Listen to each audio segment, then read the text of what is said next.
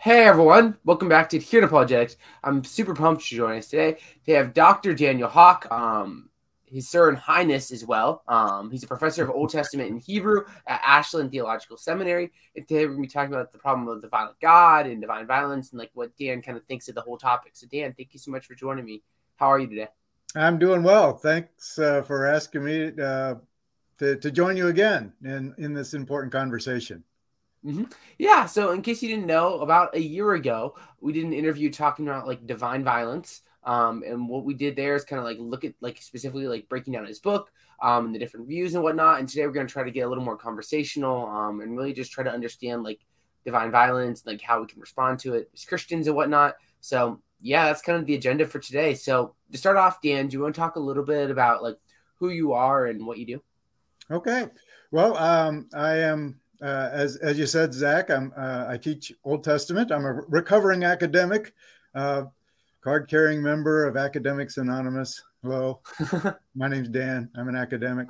Anyway, so I uh, I teach at uh, Ashland Theological Seminary in Ashland, Ohio.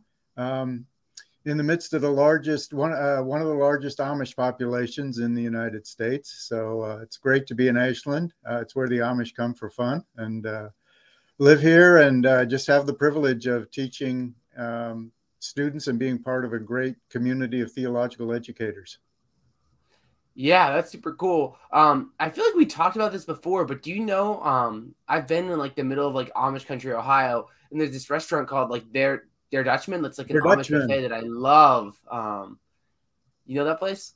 I do. I've been there, and uh, that's one of many. There's actually a, a, a, little out of the way place that, that I like even better in a place called Mount mm-hmm. Hope called Mrs. Yoder's Kitchen. So shout out to to that place, which is also really good, but off the off the beaten thoroughfares. yeah, I'm sure my listeners aren't tuning in to like learn about like Amish restaurants in the middle of Ohio. Um, yeah. I don't think that's what people came for today. Um, what we did come to talk about was like the problem of divine violence. Mm-hmm. Um, so to start off, Dan, do you want to talk about like what is the problem of the violent God? So we have an hour and a half, right? Yes, sir. hour out. No, I, I think there it's such a huge uh, issue, and so I, I, I think it's it's uh, a problem on on on many fronts. Um, one of the fronts is uh, biblical. Uh, how how do we reconcile uh, a God who, in in the Old Testament, utilizes gener- uh, generates endorses violence? Um, in in in many cases, uh, and and in some cases, massive violence. How do we recon- How do we reconcile that image of God with the image of God that we see um, in the person of Jesus Christ, who uh, tells followers to to love enemies, uh, to turn the other cheek. Um, so this this teaching um, this this this portrait of Jesus as as God in the flesh. Jesus is is not terribly violent. Um, I mean, there's there's the time when he throws uh, the, the over the, the the tables of the money changers, um, but uh, for the most part, in the New Testament, um, we really have a, a, a very strong impulse toward towards peace and rejection uh, of the use of violence. So that that clashes significantly with the Old Testament portrait, and that that's a that's an issue that Christians have been dealing with all the way back from uh, to the beginning. Um, and there was even one Christian uh, very early on, one Christian teacher, or actually a Gnostic teacher, who basically said, you know, they can't be the same deity. The the God of the Old Testament uh, is brutal and savage and violent. The God of the New Testament is loving, good, um, and and patient. And they just can't be the same deity. The church rejected that vigorously, but the the problem remains. How how do we uh, think through as Christians these two canonical depictions of God as both true? Uh, and and true representations. So uh, that's one. And then the, there's the ethical problem. Um, death is is counter creation. It's destructive rather than constructive. Um, what do we do uh, with uh, a God who, who, to put it very plainly and in the most kind of graphic terms, what do we do with a God who commands or seems to command the slaughter of, of innocent people? Um, some people would already kind of begin to challenge my word innocent, but how do we? What do we do with a God who, for example, in in Egypt kills uh, firstborn children? Uh, in uh, in the book of Joshua, if we read it um, just right across the grain, uh, leaves no one alive who breathes. So, I mean, Abraham's question with God before God uh, destroys Sodom and Gomorrah is is is the ringing ethical question that uh, really niggles at, at at our faith, and that is, you know, shall not the judge of all the earth do what is just? Uh, so that's there's that ethical question, and then finally, uh, there's the question that comes in from the ways that Christians have used these violent portraits of God to sanction and justify Christian violence. Uh, and, and that's a problem. And uh, actually, that really came to the fore during the, uh, the 18th century when uh, people were criticizing Christianity and criticizing Christians at the end of a hundred years of horrible, brutal, savage religious wars in Europe. And uh, in the 1600s, in the 1700s, uh, people just looking back at that savagery, which was justified in some cases biblically, uh, in most cases biblically and theologically. And just ask the question doesn't a violent God produce violent followers? Uh, so you are people who who claim to believe in the Bible, who claim to follow what the Bible says, and the Bible seems to uh, give a lot of, of instances where Christians are justified in killing others um, in the name of God. So uh, how how do we? It's a problem because of the Christian legacy of violence and the way that that uh, violence has been grounded in interpretations of scripture. Hmm. Well, thanks for that, Dan. And I love how um, you brought up. There's so many questions here. Like it's not like it's just it's not like it's just we're interpreting one passage and there's like three solutions or like which one of these one of these three is like the right way, and that's the end of the discussion. But you talked about how like like in our theology and in our ethics and the way we live our lives, like there's so many um, important like sub questions within like how we understand this problem of a divine God. So it's almost like how do we even start to start to think about like thinking about this topic?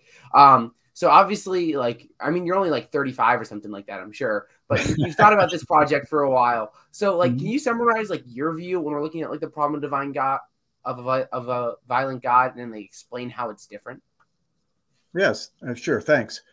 Um, well, I'll put I'll put a few stakes uh, in the ground, and then we can we can go from there. So, um, one of the ways I, I I approach this issue biblically is that uh, I I don't see the Bible providing answers uh, per se. I think most of of what people are, are wanting to do as they read through these texts is just say, well, what's the answer? I mean, how can I pull all of this together in a rational, coherent way? Um, and I think the nature of Scripture is such that it it really doesn't provide us hard and fast answers. So I'm not looking to give some kind of comprehensive. Here it is. Here's the last word on on uh, how we should understand God's violence. Um, instead, I I approach Scripture. My sense is that Scripture, number one, um, wants to wants to generate a conversation, a way of thinking. It wants to shape our vision about how to live faithfully uh, as disciples of Jesus Christ in a world of violence. And so I think that's why there are so many uh, places in, in scripture on this issue where the dots don't connect, and, and it's just hard, really, honestly, to fit everything into a particular box. So um, the Bible is a the, the purpose I see the purpose of the Bible is is shaping Christian discernment. So as we gather together as Christians, um, and I put it this way in the book, I think the Bible's more concerned with uh, getting us to think biblically about violence than to provide answers uh, for violence. And and I come to that, and this is number two. I come to that be, uh, from my uh, my experience and work as a, a narrative critic uh, someone who studies narratives and how they work. And um, I, I, when I look at the Bible, you know, we, we, we tend, in a sense, to want to systemize, systematize the truths of the Bible, kind of wrap them up into principles and, and, and rational structures that, that pull all of everything together. Um, and it's it's tough to do that in a way with the Bible because the Bible doesn't start with expositions and principles both testaments start with narratives. Um, it's a way of saying, start here. Um,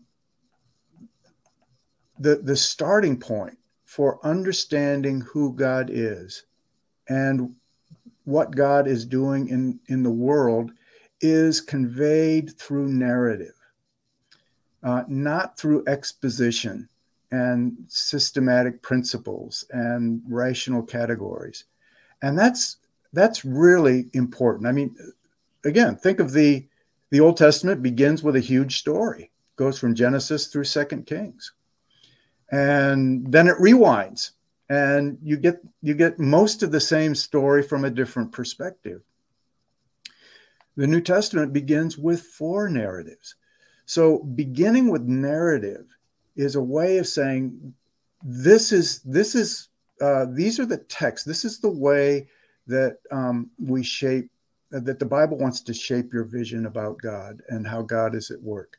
So interpret everything you read after these narratives in light of the narrative.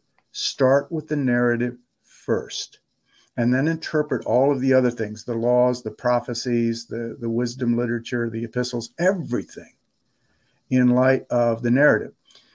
And that's so, what does that do then? Um, and why does that shape our thinking? And I would suggest that narratives, they just work very differently in conveying truth than um, propositions and principles and paradigms. Um, narratives uh, in a sense, are as much experienced as they are read. The way narratives work is by pulling us into a world or a vision of the world and inviting us to experience that world, walk around that world, think about that world, and then we come out of that reading experience, presumably with some some new vision, some sharper vision about how to to live. So that's why uh, I focus uh, exclusively on the narrative and, and particularly on um, this kind, this narrative thread that uh, creates an arc uh, at the beginning of the Bible in Genesis with creation and ends uh, in in Revelation with uh, a renewed creation. So, in a sense, everything that we read in between that arc and in our own lives is situated within that arc. So that's that's one one piece. Um, and so that's why number two, I I just I just aspire to read the story. Uh, and I read it not only with attention to what it says, but how biblical narrators are shaping the story in order for us to uh, encounter um, the, the, the, the living reality of the God who uh, is at work in our own time, just as God was at work in ancient times. So, um, so just reading carefully, paying attention, not only to what's said, but uh, how that story is shaped. And then number three, and uh, maybe maybe two more two more things, and then we'll uh, go on from there. Um, mm-hmm. Number three, uh, the Bible, I believe, uh, following uh, a number of uh, prominent Old Testament theologians, the Bible presents a relational God, uh, a God for whom relationship is fundamental to who God is and how God uh, interacts with creation. So God could do everything uh, all by himself, doesn't need anybody, but chooses from the very beginning to work with human partners. So, what God does on earth, God does relationally, beginning with Adam, right? I, have given you dominion. So, you're my image bearers here. So, I want you to, to do the work on the ground and, and uh, exercise that, that beneficial uh, leadership and care of creation. Um, and, and when human beings defy God and, and just create a God awful world full of sin and violence, God doesn't stop relating. Uh, and that's I, I think that's the big story that, that begins with with Abram. Uh, God chooses to redeem and restore and renew creation in partnership uh, with a human friend. Uh, and it begins with Abram. Uh, and it extends, as you know, uh, when Abram becomes, uh, Abram's descendants are in Egypt and they become a great nation. God um, uh, uses uses the nation of Israel, forms the nation of Israel, births the nation of Israel to be God's agent of renewal in creation. So it's a partnership, and and the, and that means then uh, that uh, that has some consequences for God. I mean, for God to step into a world of sin and violence, I should say violence, for God to step in, step into a world of violence and, uh, in a sense, use a, a human community, a human group uh, as agents within that violence. I think the, the biblical testimony, the testimony of the Old Testament is God gets drawn into that violence. Uh, and it's it's not that God wants to do it, that God chooses to do it, that God just gets angry, uh, but it's the consequence. So if if God, for example, chooses Israel as as His sole possession, I'm I'm for Israel, I'm for you, no matter what then that means that God's um, is is inevitably drawn into defending his friends, uh, promoting the welfare of his friends. Uh, so it just gets really complicated. And then the last mm-hmm. thing, number four, is uh, I think we tend to have we bring with us into the reading of this story many of us stereotype i see it in my students all the time when when they enter enter into the class. I mean it's this god is so angry in the old testament. We have mm. this idea that god is so angry. And god is angry because uh, people are disobedient.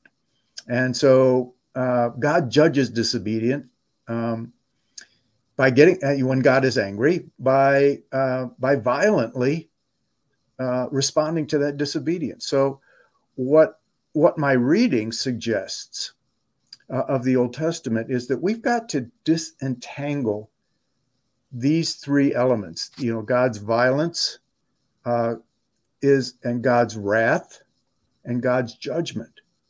So, so God is uh, is said to be angry, but when we read carefully in the Old Testament, God's anger does not always uh, result in violence or judgment sometimes it, it, it results in mercy.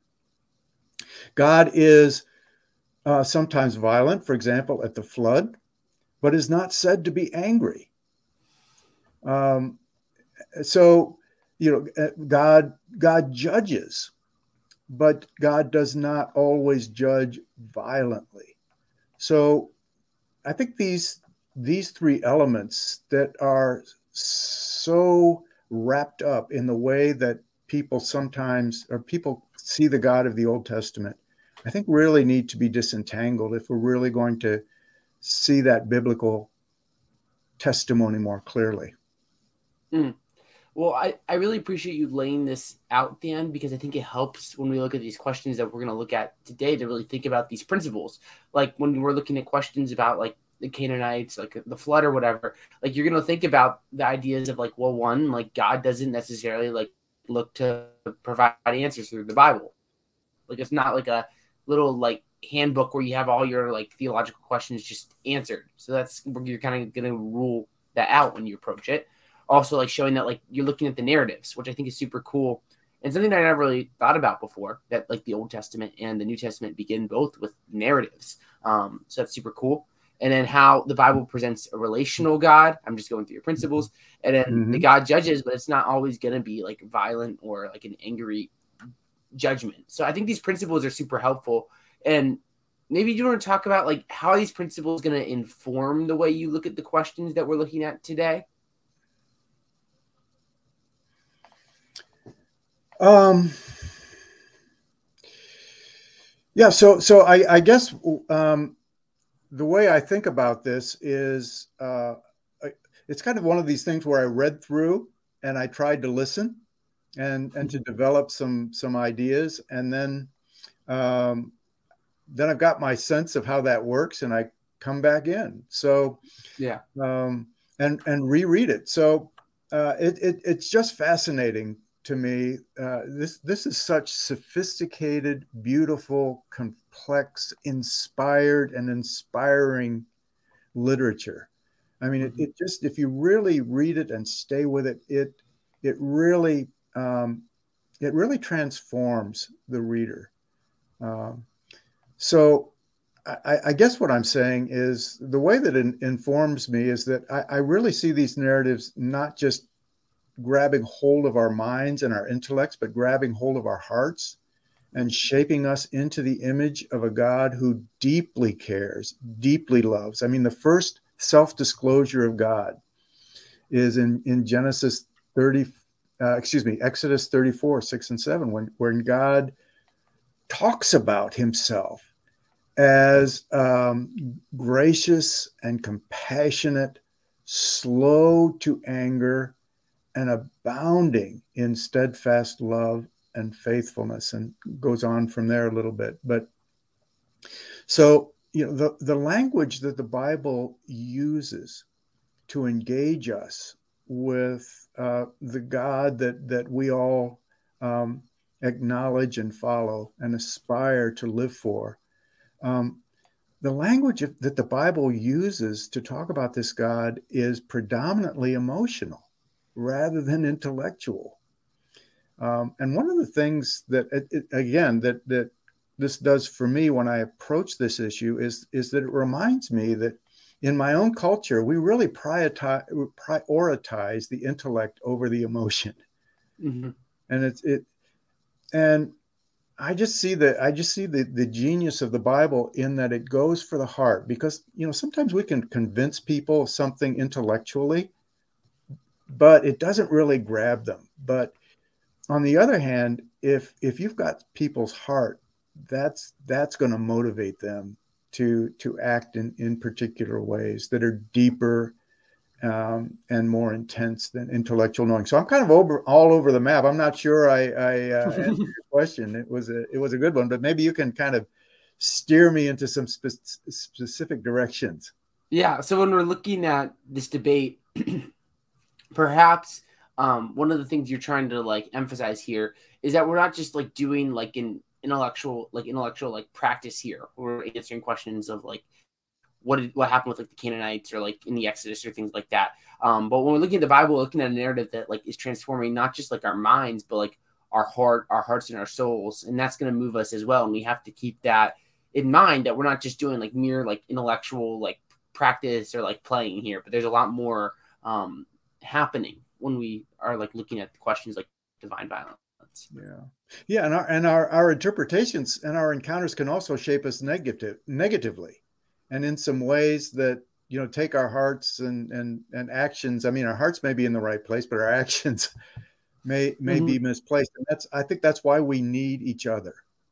Uh, to and I think that's why the Bible invites us into a community of, of believers who are trying to figure this out together so that nobody has the i got it everybody mm-hmm. follow me i've got the true interpretation i know what to do it's we all know that life uh, and faith are a lot more complex and we need each other uh, mm-hmm. uh, to help us to figure out how to live this out in a yeah. really violent world well that's, that's super great um and what i'd love to do now dan is like talk about moral intuition. Like okay. you can see like our moral intuitions are super prominent, especially in like today's world. Like you can look at like even the reaction of like I think about when like Russia invaded Ukraine way back like a year ago now, and there's just a massive reaction saying like this is morally abhorrent, morally wrong, um, and things like that. So when we come to study like the Old Testament and the violence here, um, that same moral intuition is there. Like I know a lot of people that read about like the Canaanites or the Amalekites or whatever, and like, "Ooh, that just sounds terrible." Um, so and there's like a moral intuition there. So like, what do you think? Like, what's going to be the role of moral intuition uh, when we look at like the debate over like the violent God? Yeah. Um, well, that's a great question.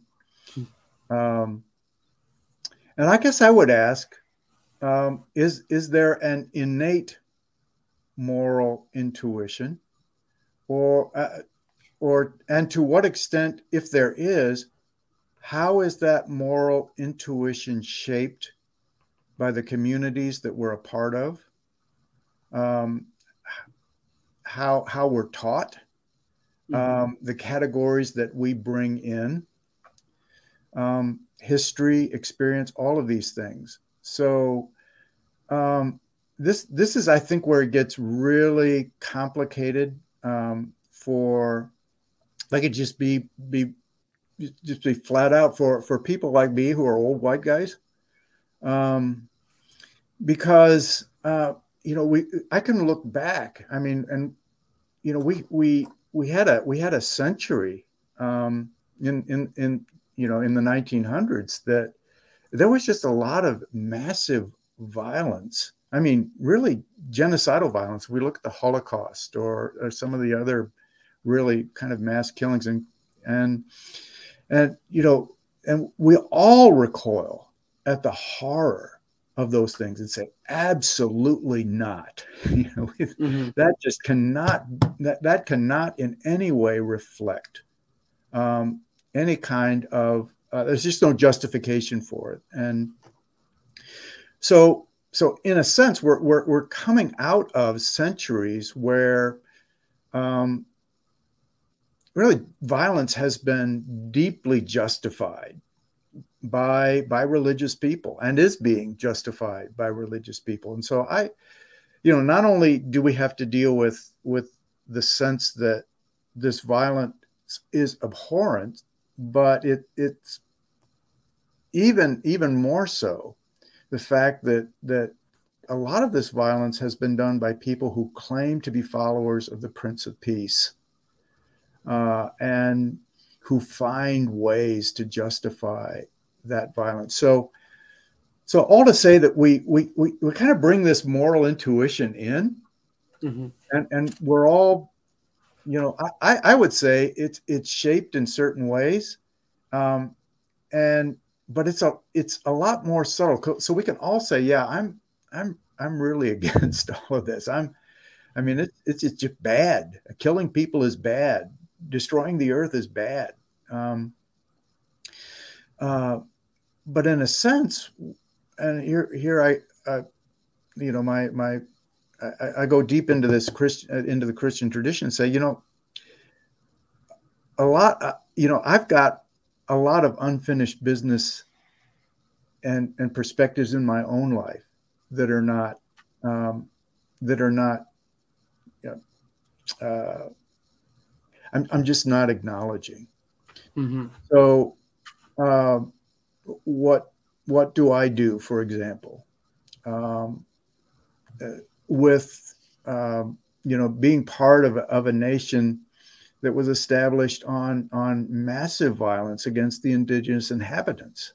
Mm-hmm. Um, why why am I so quick to say, well, that violence is bad, but I don't really recognize kind of the own kind of the sublimated violence that shapes a lot of my own thinking, um, perhaps in, in some ways that I'm not aware that deals with with my past. But that gets off into into other territories. But um, yeah, I guess I would just say, I mean, how how do you think? How do you think moral intuition is formed? What's what's your sense of that? I'm, how is moral intuition formed? Yeah, well, yeah. I, where do you go? What do you think about the? You know, you're thinking you have an idea about moral intuition. So what do you, you know, kind of what's generating that for you? Yeah, I mean, I think moral intuition, like we all have it, um, and it's almost. I mean, I'm kind of stuck in like the culture I grew up in and the people around me, and you know, we all have pretty similar moral intuitions. I mean, obviously, there's things that are different, but things like um, killing people, like that's wrong. Stealing, that's wrong. Um, helping others in need, that's a good thing to do. And we kind of have this more intuition. Um, in this question of like, well, where does it come from? Well, th- that's a really good question. I don't know. Um, yeah, I, that's kind of where I'm at. Is is I think it's very like maybe culturally dependent moral intuition. I don't know. I haven't really studied in depth the intuitions of like people on the other side of the world. Um, but I do think there are some like common threads of moral intuition that are shared, um, even across different cultures I've interacted with. So, yeah, it's tricky to think about like moral intuition. Like, is it shared? Is it diverse? And then how's that going to like affect this debate in Old Testament violence? Well, I think we could kind of go in and think that like we should have an intuition that like genocide would be wrong. Um, should that like override any other like opinions we have in the debate? Uh, I don't know. Um, yeah, that's kind of where I'm at. I hope that makes sense. Yeah, it, it sure does. And I, I would even uh, go so far as to say, I mean, if I'm again thinking of this this issue in in in in terms of the biblical vision, I mean, we all of us, in a sense, we are created with a moral sensibility.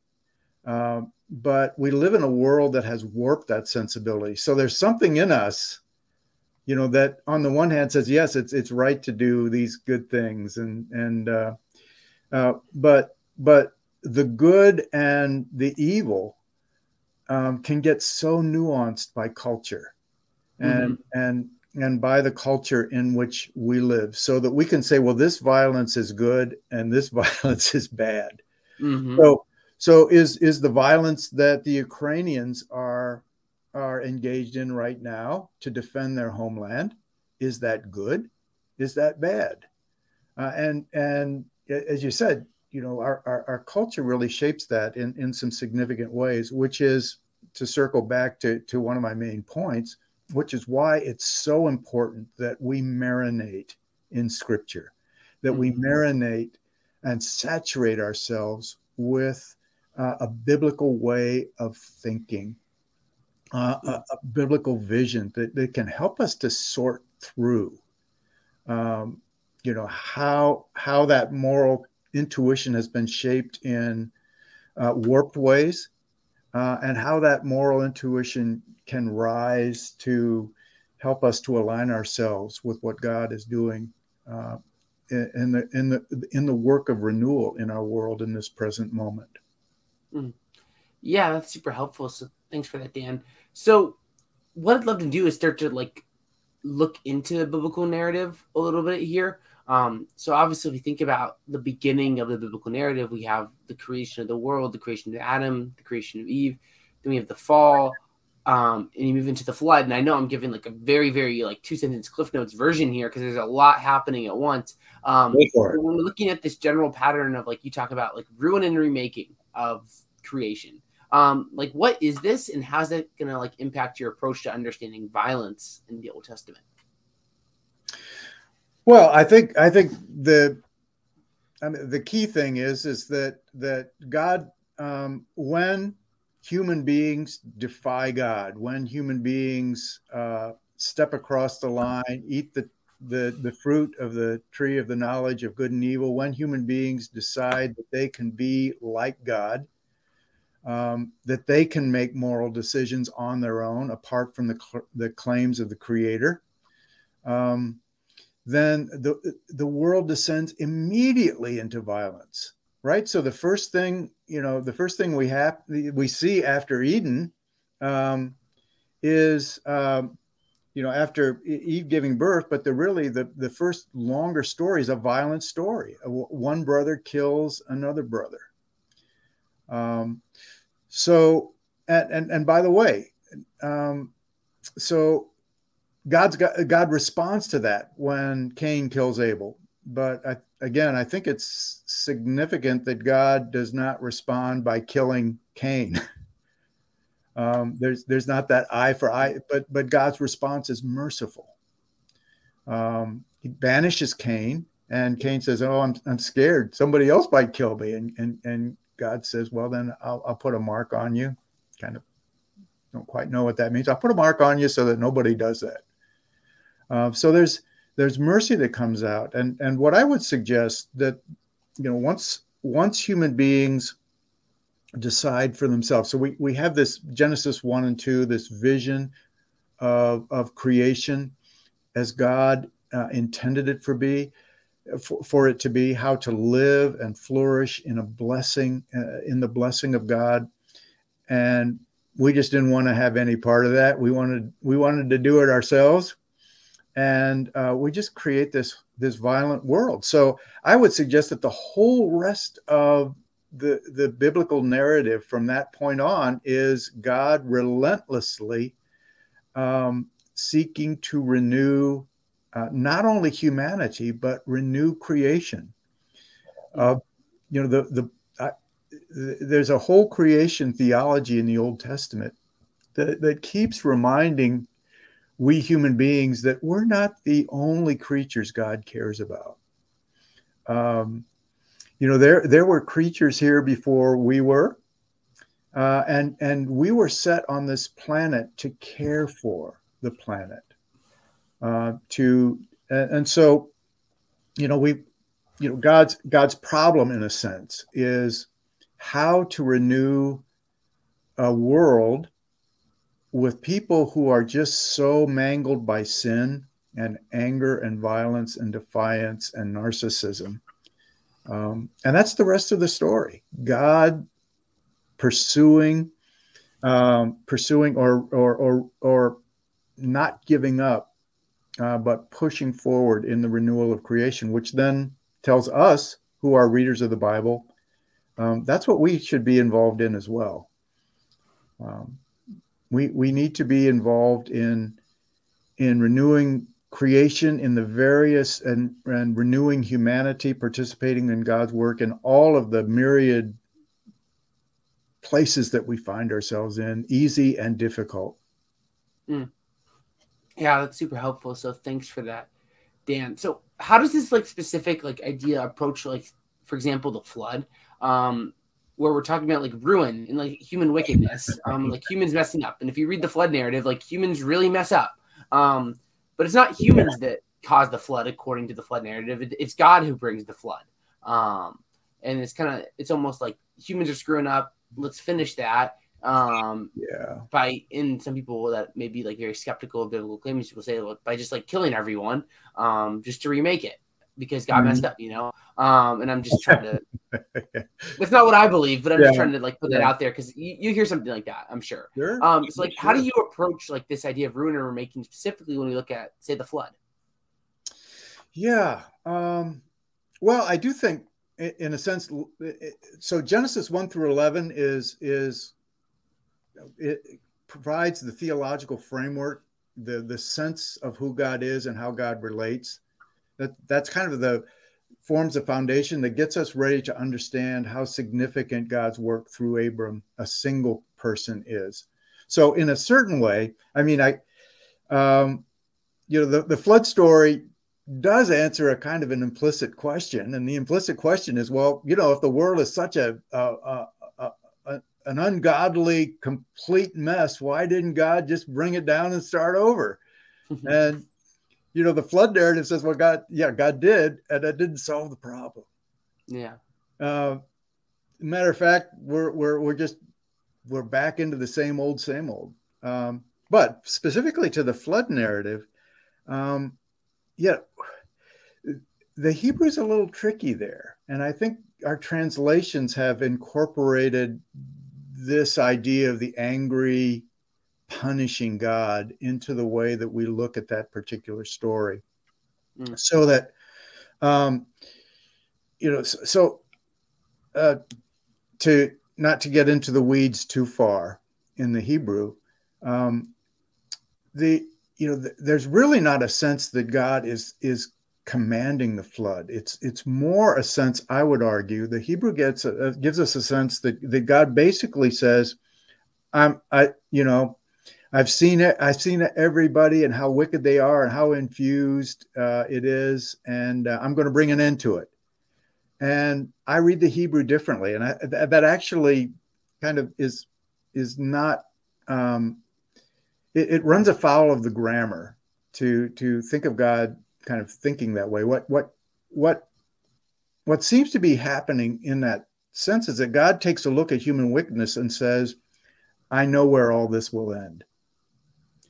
Um, so, so in a sense, God accelerates. God just God doesn't so much bring destruction as God accelerates a, a disintegrating humanity and a disintegrating world, a whole world Mm-hmm. Um, so that, that God gets involved in that and, and brings everything back to uh, an original kind of chaotic uh, condition so that uh, God can rebuild and renew. And so, you know, in in in that uh, in Genesis nine, uh, where um, where Noah gets off the flood and sacrifices, there's a lot of creation imagery.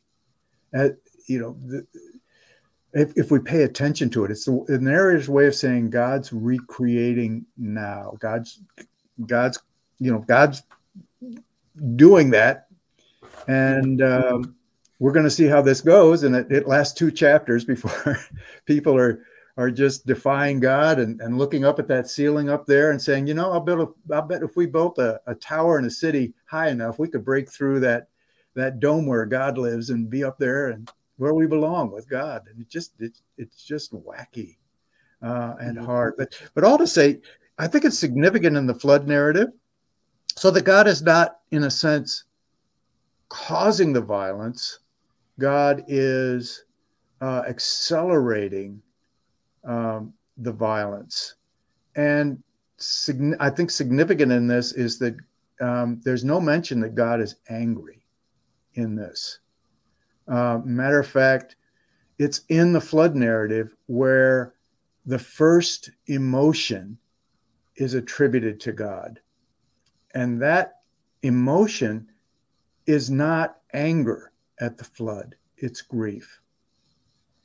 So we're not told that God is angry in this flood narrative. We are told that God is grieved you know, I am, you know, I am beset with sorrow that I've mm. created human beings. It, so humanity's sin, it's a mystery, but if we're reading the story, humanity's sin affects God in a profound way. And it's not in a way that causes God to lash out in anger. So, in other words, the flood is an expression of God's grief rather than God's anger. And, and for me, that changes the whole calculus in, in how we see that particular story. Hmm. So you're saying we kind of need to step back when looking at this narrative instead of seeing it as like a God who's like really angry um, and ticked off and he's like, well, let's just drown everyone. Um, it's more of a God who's grieving um, the fallenness in man and like all the brokenness that like man is causing, um, and because that he's accelerating their demand like what is it? That's the thing. I'm like well what do you mean by accelerating? That's what i was a little confused yeah about. so it, it's it's more the sense that um and and we'll we'll see this ex, um, more explicitly and clearly stated in the rest of the old testament but in a sense god is giving them over to you know to the results of their own sin so so there is a sense that it, it's it's it's um it's ambiguous but there is a sense that god's involved in the flood. So, it, you know, God's not, in a sense, God's standing back in a way. Um, and so everything that, that God's doing is, is kind of apart from and down, but God in, is in some way um, participating in the destruction of the earth through the flood. But God is not, but the flood is not caused by God. So, you know, putting those two pieces together for me um, kind of tell it, it tells me that that that God is is just saying, all right, um, let's let's just get this this thing over so that so that I can make something new. Okay. Okay, yeah, that's super helpful. Um, thanks for that, Dan. And I'm glad we spent some time on that because it's like one of the first like big questions we have with regards to like Old Testament violence um, is like looking at the flood and what's going on here. And I think your view here is super helpful when we're looking at that. Um, so how else in like Genesis, like do you see like God approaching his interaction in the world? Um, and like how is that going to help shape your view of divine violence as we keep progressing like beyond the flood narrative? You mean in Genesis particularly? Yeah, sure. Yeah. Well, you know, it, it's interesting to me that um, uh, God is never said to be angry anywhere in Genesis.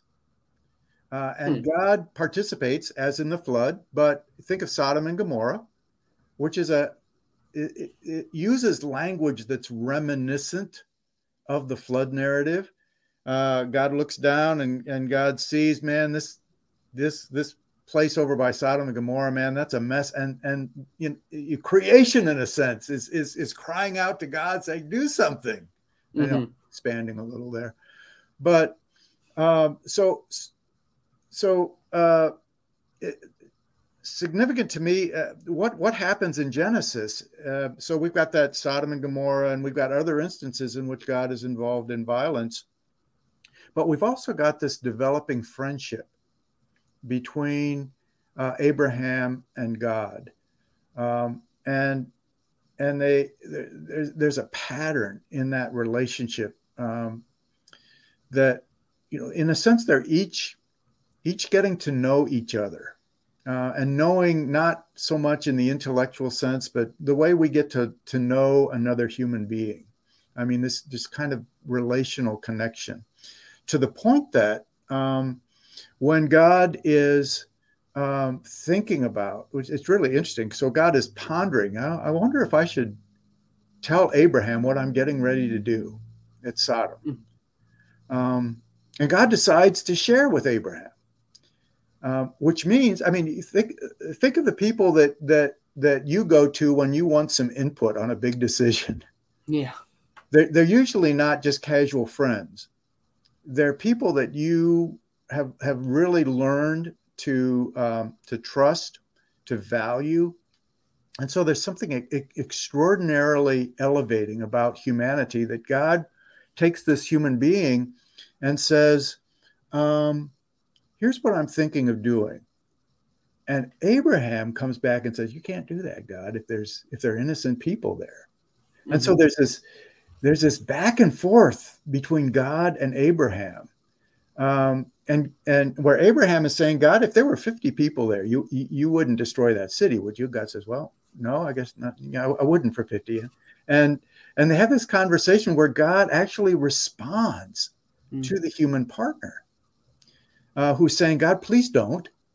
Um, I know you better than this.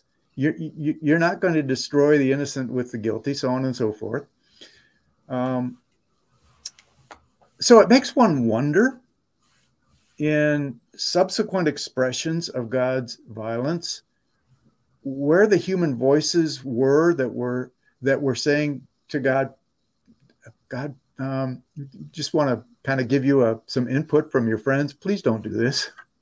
Mm-hmm. Um, and actually, you see Moses doing this in a way uh, in in in uh, in the Pentateuch. God saying, you know, I've had it. You know, the golden calf incident, the golden calf. Uh, and God is saying, you know, uh, we're still on our honeymoon, and and uh, you know, you're you're you're you're committing adultery on me already. You're, you're turning away from me already. And God is, you know, God is angry. And he says, he says to Moses, okay, I'm, I'm, I'm quitting these people. I'm going to start again with you. And Moses, wait, wait, wait God, hold on.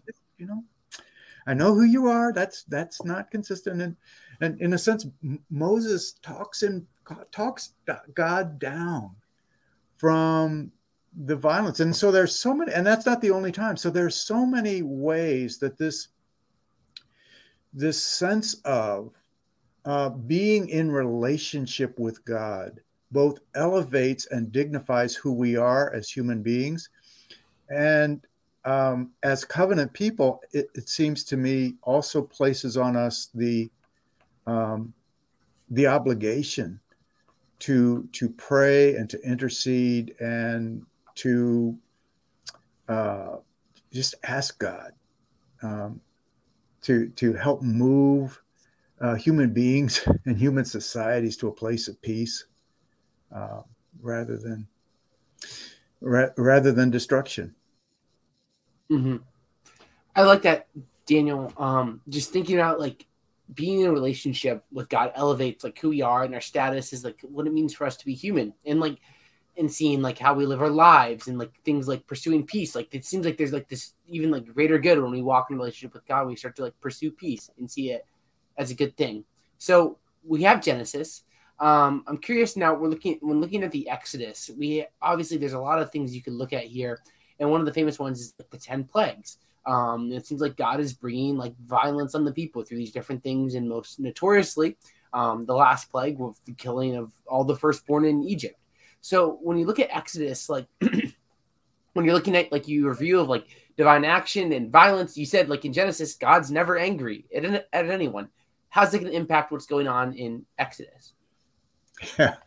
Well, again, yeah, in Genesis, God's God uh, reacts violently and judges, mm-hmm.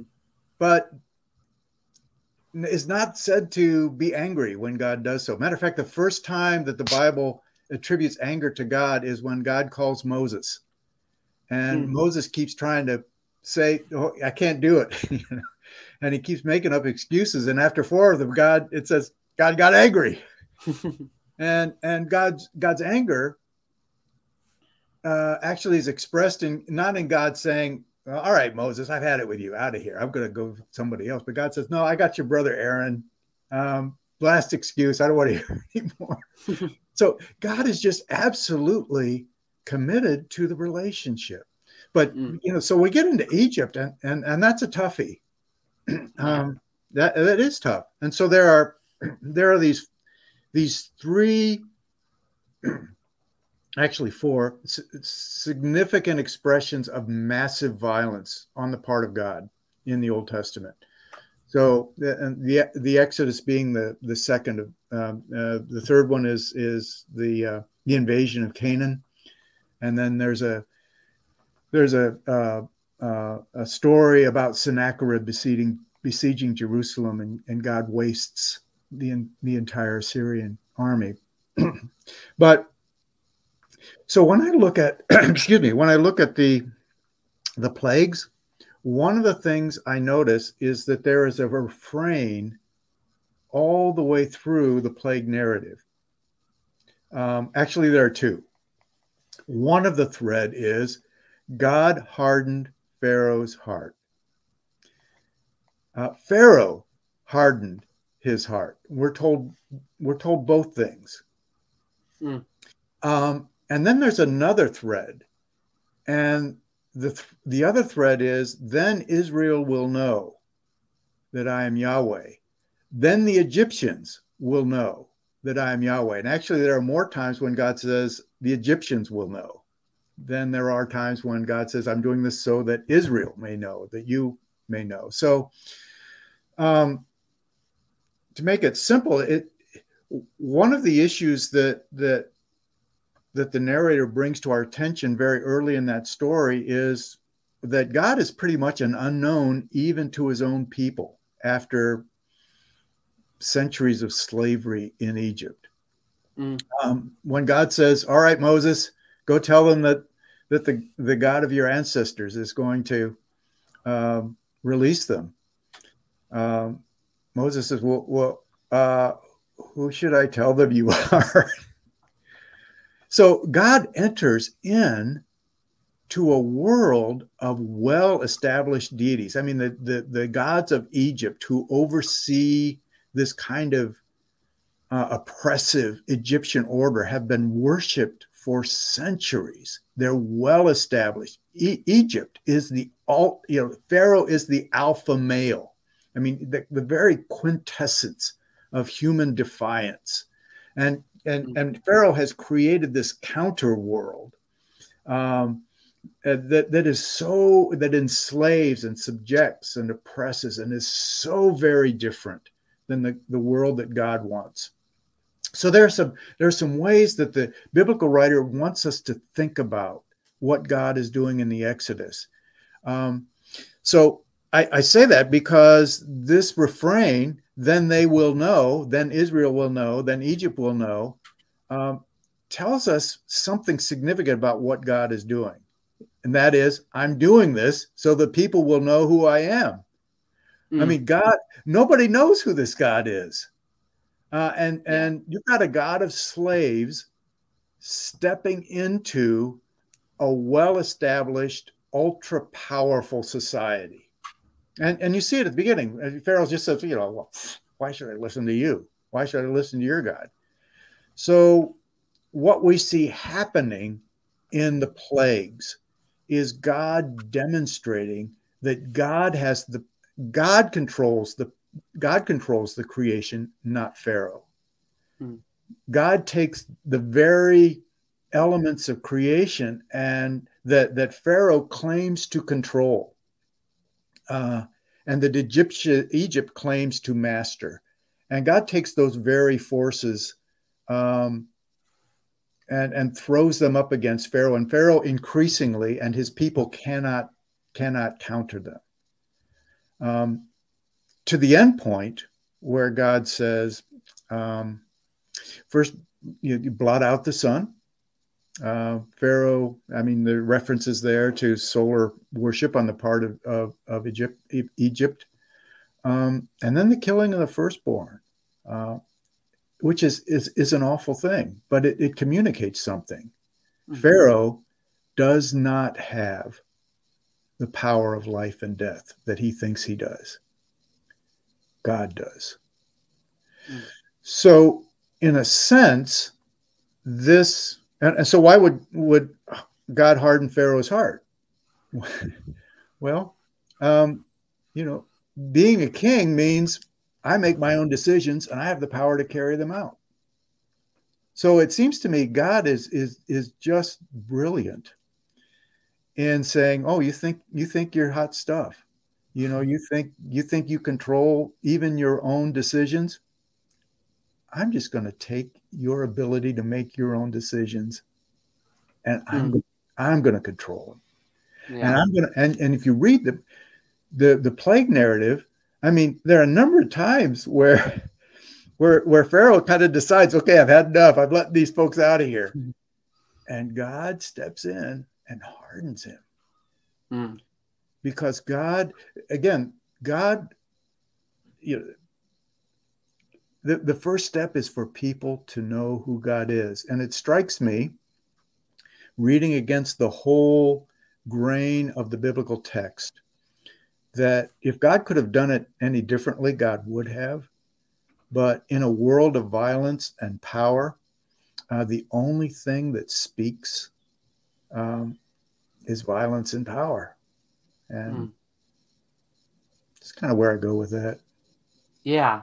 So with the plague narrative, you, are willing to say like like there is like God like commanding or causing violence, but it's not just like senseless violence for no reason. Like there's something really really important here happening where you talking about uh, what I think was super helpful was uh, framing the context of like looking at like Egypt, like right before the Exodus, is a place where, where like Yahweh isn't there. Like no one believes in him. Like the, even like the jewish people at the time don't really know a lot about who god is. Um and what these plagues are doing is they're kind of establishing his presence in a world full of these other like deities um who can be claimed to do this or that and it's really that's what's going on here and we look at like why would god command like things that happen that seem like so terrible. Well, there's a really good reason, and it's exactly what you're talking about right here. Um, when we're looking at a godless land in Egypt, and like God establishing His presence and showing who He is through these plagues. And God wants God wants the the people at the center of power and the people who are being abused by power both to know who God is. Mm-hmm. Um, and and I think that's that's just a key. God's so so God. I think you put it. You you allude to it well. I mean, God's ang- God is not capricious. God's violence is not just because God got angry and decided to. Ah, I've had it. You're out of here. Mm-hmm. Burn yeah. you up. Make you all crispy critters. You're done. Uh, but but God's God's violence is strategic and it it has a purpose. Mm. I I think that's helpful for people to understand. Like it's not just like when we look at like what hap- is happening, and maybe you want to say like in Ukraine or whatever of like senseless killing, but killings, but like there's a lot of purpose here in what's happening. Um, yeah, I think that's super helpful. So we look at the Exodus. Um, that's the second. The flood's the first. And the third big problem you talk about, and I think this is the one that's brought up the most, is what's going on with the Canaanites. So there's a lot of different passages where you know t- it talks about like killing the Canaanites, leaving none alive, driving them out of the land, all kinds of stuff like that. So a lot of people may like morally like with their intuitions find this like abhorrent. Um, and so like wh- where do you go with this, Dan? well, again, um, as it will become abundantly clear, and probably already has. Let me restate again: I don't have a, a hard and fast answer, and I don't think Scripture leads us in that direction. So, you know, anywhere we go with these, we've got lots of opportunities for people to say, "Yeah, but," um, and and that's I think what Scripture calls us to do. Yeah. Let's let's talk about this together. But anyway, here's here's where I go in, a nutshell. So, um, beginning in Exodus, uh, and uh, and on through Numbers, um, the language that God uses to so so God's going to bring the Israelites into a land um, because they've got to be for God to do what God wants to do to renew creation. Uh, God's got to have a nation that's settled with a land. So the land will be renewed, the people will be renewed. So um, God is involved. Uh, and God needs to bring, and this is the whole thing with Abraham. God's going to bring, tell Abraham, I'm going to bring you to a land. And that's where this is, that's where this renewing work is going to happen. I'm going to renew the world through a people, through a family. And and through you all the nations of the earth will be blessed, but you're going to have a land. I got to do it with a land.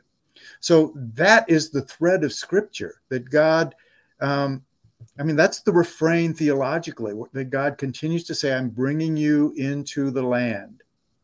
Uh, and the, the language that God uses for the indigenous inhabitants, the Canaanites, is, and I will drive them out, I will expel them.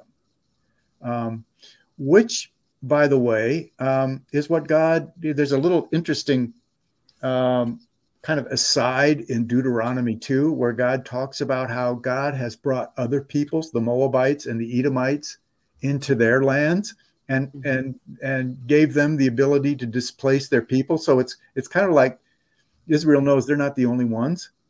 Mm-hmm. God in some way is in some way beyond our comprehension is somehow involved in you know the lives of nations and peoples.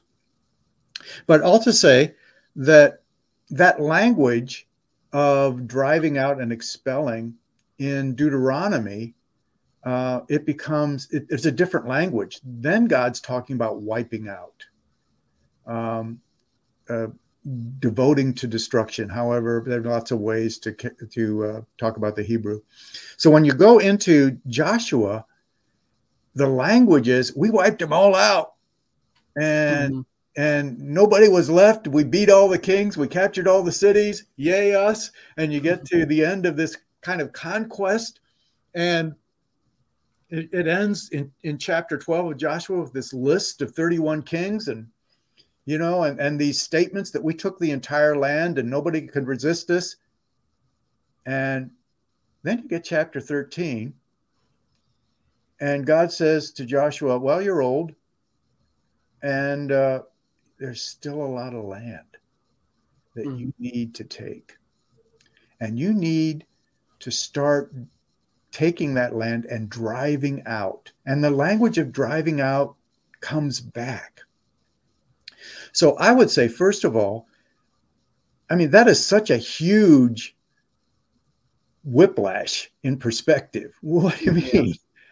Yeah. Uh, so, and, and, and then you move into that older language that God has, has used prior to Deuteronomy about removing and expelling and driving out. And for me, you know, it, it it's so jarring that it it prompts readers to look back at all of that wiping out and say, take a look at that again. Mm. Um, maybe it didn't really happen exactly that way. And uh, that's where, and when you begin to ex- explore that question, what you realize is that in the ancient Near East, when people talked about conquest, they used that language of exaggeration and wiping out. So, in a sense, if you're going to tell a story about how you took a country, you always talk about wiping out the people. Mm-hmm. Um, so, all that to say that that a lot of that language of wiping out probably even the biblical narrative wants us to recognize as as customary military rhetoric. And we still have it going on today right? Mm-hmm. uh, you know generals spin their victories and they they they just kind of uh, you know dismiss their don't talk a lot about their defeats. I mean we wiped them all out. We you know we're making big i mean mili- military language of victory is a lot different. I mean mm-hmm. it just so now, in a sense, so so so the you know it's kind of good news, bad news. I mean, the good news is um, probably this this language of wiping out isn't it doesn't express what God really intended to do with the people. So, in other words, I think there's good reason for then reading that and saying, you know, that's military rhetoric. There are reasons that that it, it's there, and that rhetoric does some things that are important for Israel, like, you know, uh, for example, uh, presenting in no uncertain terms that God God conquered the land, not Israel. The land is a gift um, to Israel, and and God is able to give that gift by right of conquest. But probably the way God was was really working was driving out. So the, the, the good news is I don't think God's genocidal in in that particular text. The you know the kind of not good news is that God is still involved violently in pushing people out. Mm-hmm. Um, and the testimony of the Old Testament is that takes a long time. It takes a long time, all the way up through the reign of David and Solomon. So, what you think then, Dan? Um, this is super helpful. You've done a great job communicating. Thank you. Is Thanks. God isn't necessarily saying go kill everyone and like kill them all, even leave no one behind. Da, da, da. But He is saying like to the Israelites, you need to push out the Canaanites. Um, this is your land. Is that right? Yeah. So, so in both in both of those sections. So that again, there are two just really different depictions of how Israel took the land. And th- the thread is God, God, God was the one who did it. Mm-hmm. And Israel kind of came in and, and there was their their uh, part was to you know to do that too. So God was driving them out, and the people were driving that. The people were to drive them out, and you see that all the way through Joshua. And then when you get to Judges chapter one, you have a, a, a even another view of that where you have a, a tribal you, tribes and groups of tribes taking lands, and some of them are not really very successful. And the tribe of Dan is not successful at all in pushing out uh, the people, and they end up leaving the place where God assigned them and going and taking their own city in in in um, way north of where they were supposed to be. So it's it's just a lot more of a complex picture. Mm-hmm. But the whole the the the the theologically, the piece is God that, that is consistent is God gave this land and God um, and God overcame the inhabitants of the land so that Israel could dwell there. Um, okay, that's that's super helpful. Um, one thing I wonder then is looking at this idea that like God helping the Israelites to overcome this land to push them out. Is that something like ethnic cleansing? Like you know, we, we put a lot of modern labels on things, um, especially in light of like post like the atrocities of the Holocaust of like genocide and and ethnic cleansing and whatnot. Like God is like it seems like commanding a people group to be pushed out of a land. Um, and if that's the case, like isn't that morally wrong? Like how do you like, like make sense of that? Yeah, I agree with you. I have problems with that, and I would and I have used the term ethnic cleansing. Um, yeah. To to talk about that. Um, so and I don't know that I I have any. I mean, it is it it it. I don't like it. I don't like I like I don't like where that goes. But on the other hand, um, that's what Scripture really plainly is saying. So I've got to deal with it in some way. Mm-hmm. Um, yeah. And and I'm not the only one. So um, so the and I would say the critique of that, in a sense, happens within the book of Joshua itself. And again, without getting into the woods too far, um, the first three battles in Joshua at Jericho, Ai, and Gibeon are all elaborated in great detail. And uh, before the battles are narrated, we uh, we encounter there there are there are three stories that kind of give an up close encounter on an individual level mm-hmm. um, with Canaan. So Rahab, the Canaanite, Canaanite prostitute, um, is spared uh, from destruction. Uh, even though God makes it very clear, don't let any of them live. So the Israelite spies allow Rahab to to live, uh, and it's just a, an incredible story. Um, you know, this is a Canaanite prostitute, and she's acclaiming the supremacy of Israel's God and God's mighty works, just like Israel. Uh, and then the second story, Achan, uh, uh, is a is a, a, pedigreed Israelite, one of the good guys, and mm-hmm. he ends up, you know, doing a, a, a horrible sacrilege, um, worthy of deep judgment, and God commands him and his entire family to die. Uh, and and they end up looking like piles of rubble, just like the the Canaanite cities. And then there's a third where the where Gibeonites tricked Joshua and the Israelite elders into making a peace treaty with them.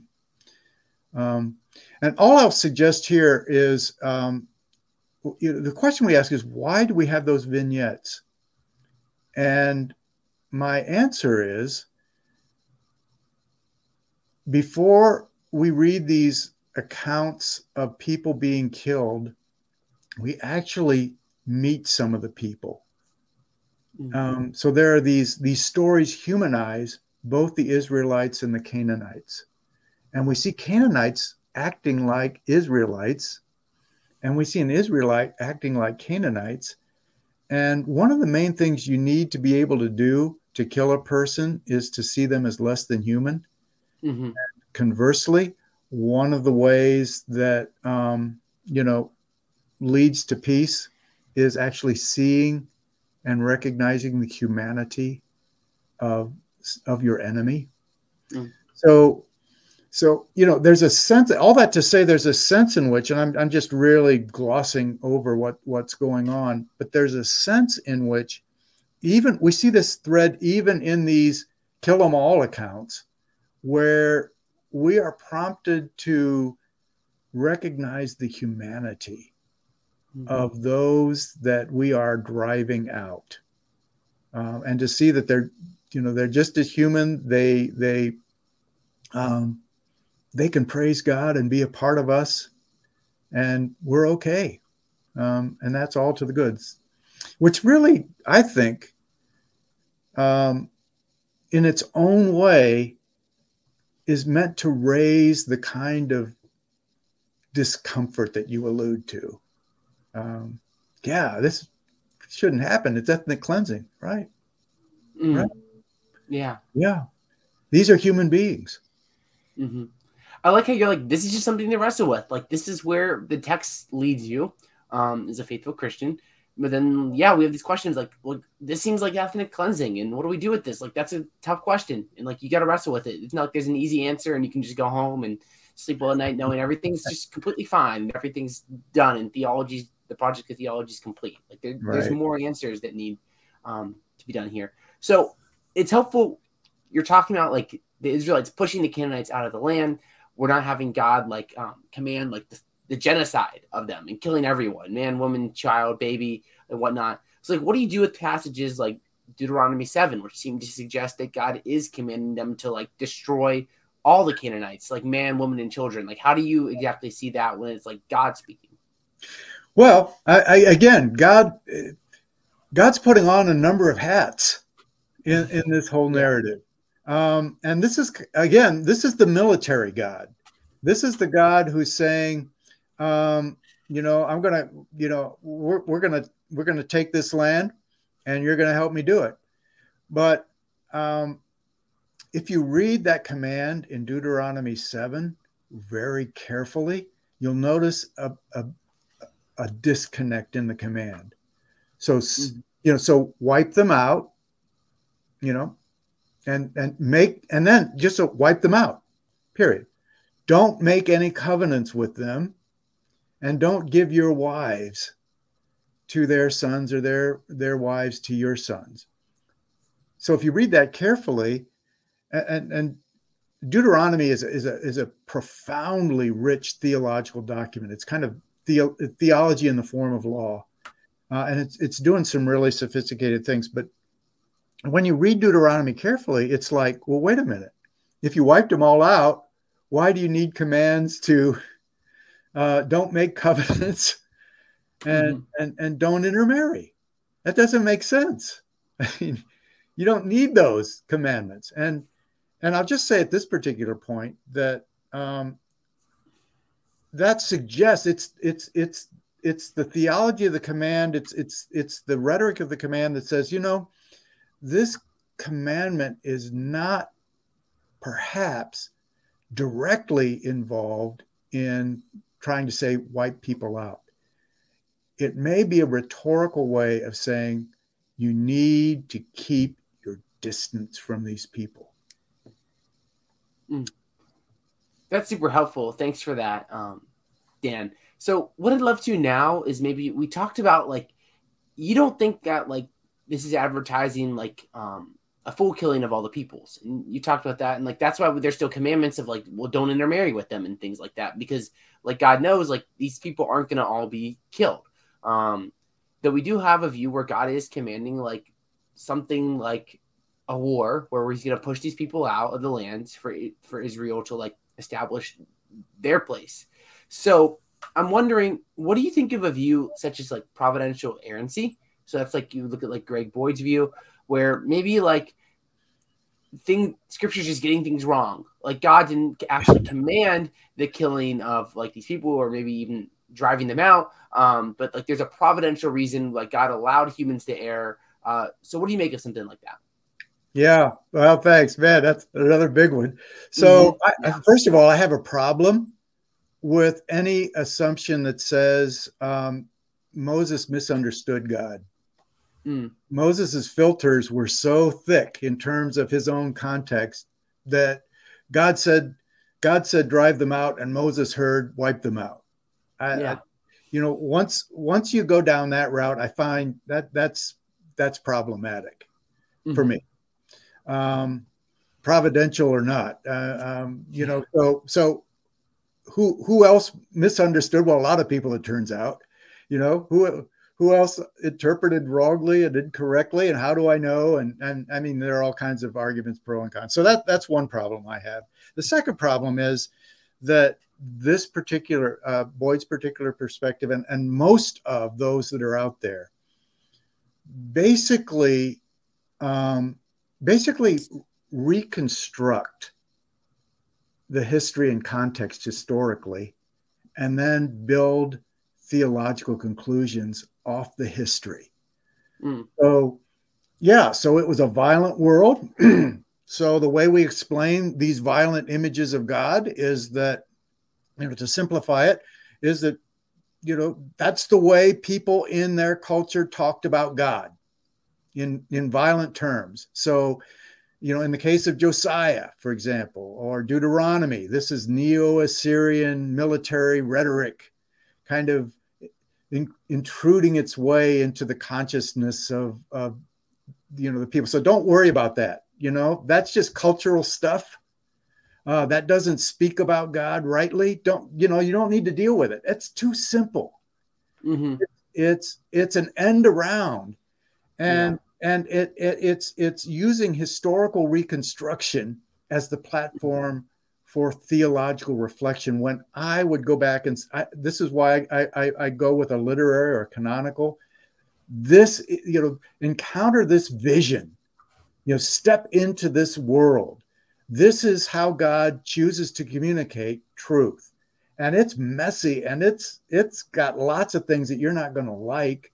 Got to deal with them Mm-hmm. And you know, the last piece is you know one one of the problems that um, a lot of contemporary readers have on this violence about divine violence is it, it is the contradiction. I mean, well, this just doesn't look like Jesus. Yeah. Um, and I think it's important to to remember that the earth that that's a modern problem. Mm-hmm. Um, based on our own categories of epistemology, and and uh, it wasn't a problem for necessarily. I mean, the contradiction wasn't a problem for a lot of the early church people, or even for people in the New Testament, who mm-hmm. it was part of the story. You tell the story, this, and they understood. This story tells us who we are. Um, a lot of the church fathers said, "I don't think we can I don't think we can use this in our teach in our classrooms, you know, in the literal sense. So we'll just have to transform it into an allegory and and and get the spiritual truth out of this. But you know, it's kind of a it's kind of a modern problem, the the contradiction between mm-hmm. the testaments on on the matter of God's violence. So yeah, that's helpful, Dan. Um, saying that like like the Bible's messy. Like it's not like there's gonna be like these perfect answers and like or if there's not, we should just try to like almost like get around it um and try to like have to not have to worry about it at all. But like realize like you have to step into the messiness, step into the world of the Bible and understand everything that's going on. Like I have a friend that's reading Augustine right now, and he's like, "Oh my gosh, like, what is Augustine saying in City of God? Like that's crazy." And I'm like, "Yeah, it is. But you gotta step into his world and understand where he's coming from." Um, and I think you have to say something similar about like divine violence. So that's great, yeah. Dan. Yeah. So, so maybe the last thing to leave you off with here is you hinted at this. Like, there's this dude named Jesus, you know, and he's kind of important. Um, how do we view biblical violence in light of like the life and teaching of like Jesus? Yeah, that's great, great question. I'm glad you came around to that, and and it's that's that's where the rubber meets the road, and and, and you know we we we just want to be like Jesus. I mean, really, mm-hmm. yeah. Um, we want to have Jesus's heart. Um, and we want to walk the the the path that Jesus set for his followers. So, um, I'll make a I'll make one observation, which I make in the book, which is that in the old in the Old Testament, God works at the center of power.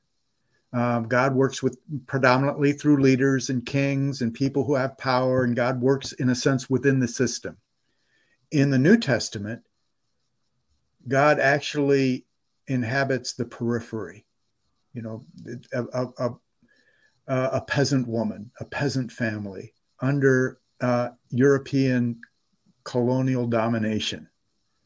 Um, and, and so, you know, what we see of God on the periphery, where God is not having to, you know, be enmeshed in all of the systems of power. I mean, in a sense, when when Jesus, God shows up on the periphery of society in the person of Jesus. Um, God is basically, I, I, would say, able to say, "This is who I really am. This is this. I am now free to show you um, who you know the fullness of who I am." Um, and and so that's the the the big takeaway that I get from the teachings and the, the ministry of Jesus within the context of the biblical canon is that um, we just have to be anti-violent people. I mean, our let me put it this way: that our default orientation is, uh, you know, sometimes we need to use violence, and you know, let's just do it and and put God's name on it. Um, and and the church through thousands of years now has been, I would say, has been quick at many times to endorse violence in the name of God, massive violence. And I think what what Jesus challenges, or what the New Testament challenges us to do, is to say, no, your default, um, your default position should be, don't engage in violence. In other words, that's my orientation, recognizing through the whole of Scripture and from the Old Testament that maybe sometimes violence may be necessary for the, the accomplishment of a greater good. Um, but our orientation should be um, let us, you know, let's be non, let us oppose violence in every way that we can and in every instance that we find ourselves in mm. and only only endorse violence when it, it, seems that there's no other way to prevent a greater destruction or a greater evil mm. well that's really well said thanks for that dan and i think it's so helpful as you said we, we need to finish thinking about jesus here um, the fulfillment of everything happening in the old testament and that's a great place to start to wrap up here. So, Dan, thank you so much for coming on today. I've really enjoyed this, and there's so much to think about here um, with the Old Testament violence. And I, I love your approach. I just want to say that because I think you. that like sometimes I think people come in and it's like, hey, here's these different views. Like you can say it all happened, you can say it's a just war, um, you can just deny it and be like providential, like Greg Boyd, and you just want to kind of say like, let's just like take this slowly and like look at like the narratives here and what's going on look at what's happening before and after and during. Um, and yeah, I just think that's super helpful. So thanks for that, Dan. I really appreciate your approach here. Oh, thank you. I appreciate uh, I appreciate those words of encouragement, which really are are um, really mean a lot because when you stick your neck out there, it's it's it's uh, mm-hmm. it's uh, it, it's really encouraging to have folks say, well, you know, I'm, I'm glad you did that. So it, has been a real pleasure to uh, have this conversation and uh, appreciate uh, your good questions and interaction. Mm-hmm. Well, I appreciate that, Dan. And yeah, do you have any like last thoughts or things you want to say before we wrap up here? Um, yeah, well, uh, just uh, pursue peace.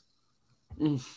Pursue peace. I mean, that's a great um, thing to do yeah in in in whatever way that we find ourselves in whatever context pursue peace mm, that's great dan um yeah that's that thank you to everyone for coming in today i'll leave down a link below where you can um, see what's up with dan and follow his work and whatnot and that's that thank you so much everyone for coming on this is Adherent apologetics if you're new i always encourage you to leave a like uh, subscribe all that fun stuff we really appreciate you our your support and if you value what we do, you can consider becoming a patron at patreon.com slash adherent apologetics.